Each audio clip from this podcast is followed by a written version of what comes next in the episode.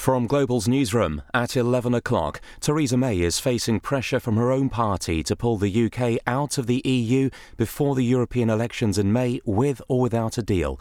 It's reported 170 Conservative MPs, including 10 cabinet ministers, have signed a letter to the Prime Minister demanding she upholds the party's general election manifesto, promising no long delay to Brexit and no EU elections.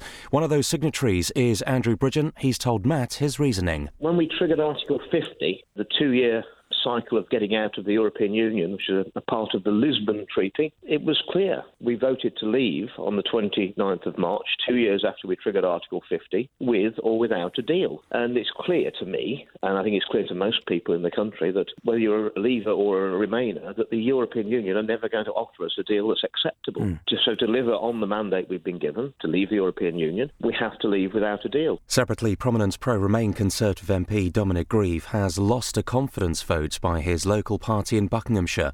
Beaconsfield Conservative Association made their decision last night after a disagreement with Mr Grieve over his opposition to Brexit.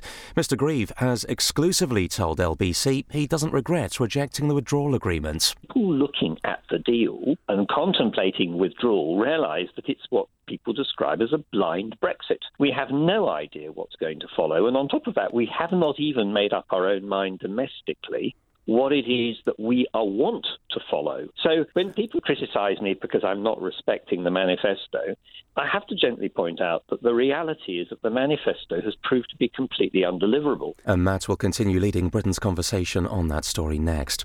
Honda workers are protesting this morning at the manufacturer's plant in Swindon, urging it to rethink its plan to close it. The site is set to go in 2021. It's understood BMW is interested in buying Honda's Swindon plant. Israel has built up a large military presence on the border with Gaza. It follows claims Israeli troops shot dead a Palestinian man near the Gaza Strip's perimeter fence, with Israel ahead of a planned rally marking a year of weekly border protests. Detectives are questioning a man on suspicion of trespass after a morning of train cancellations and delays at London St Pancras station.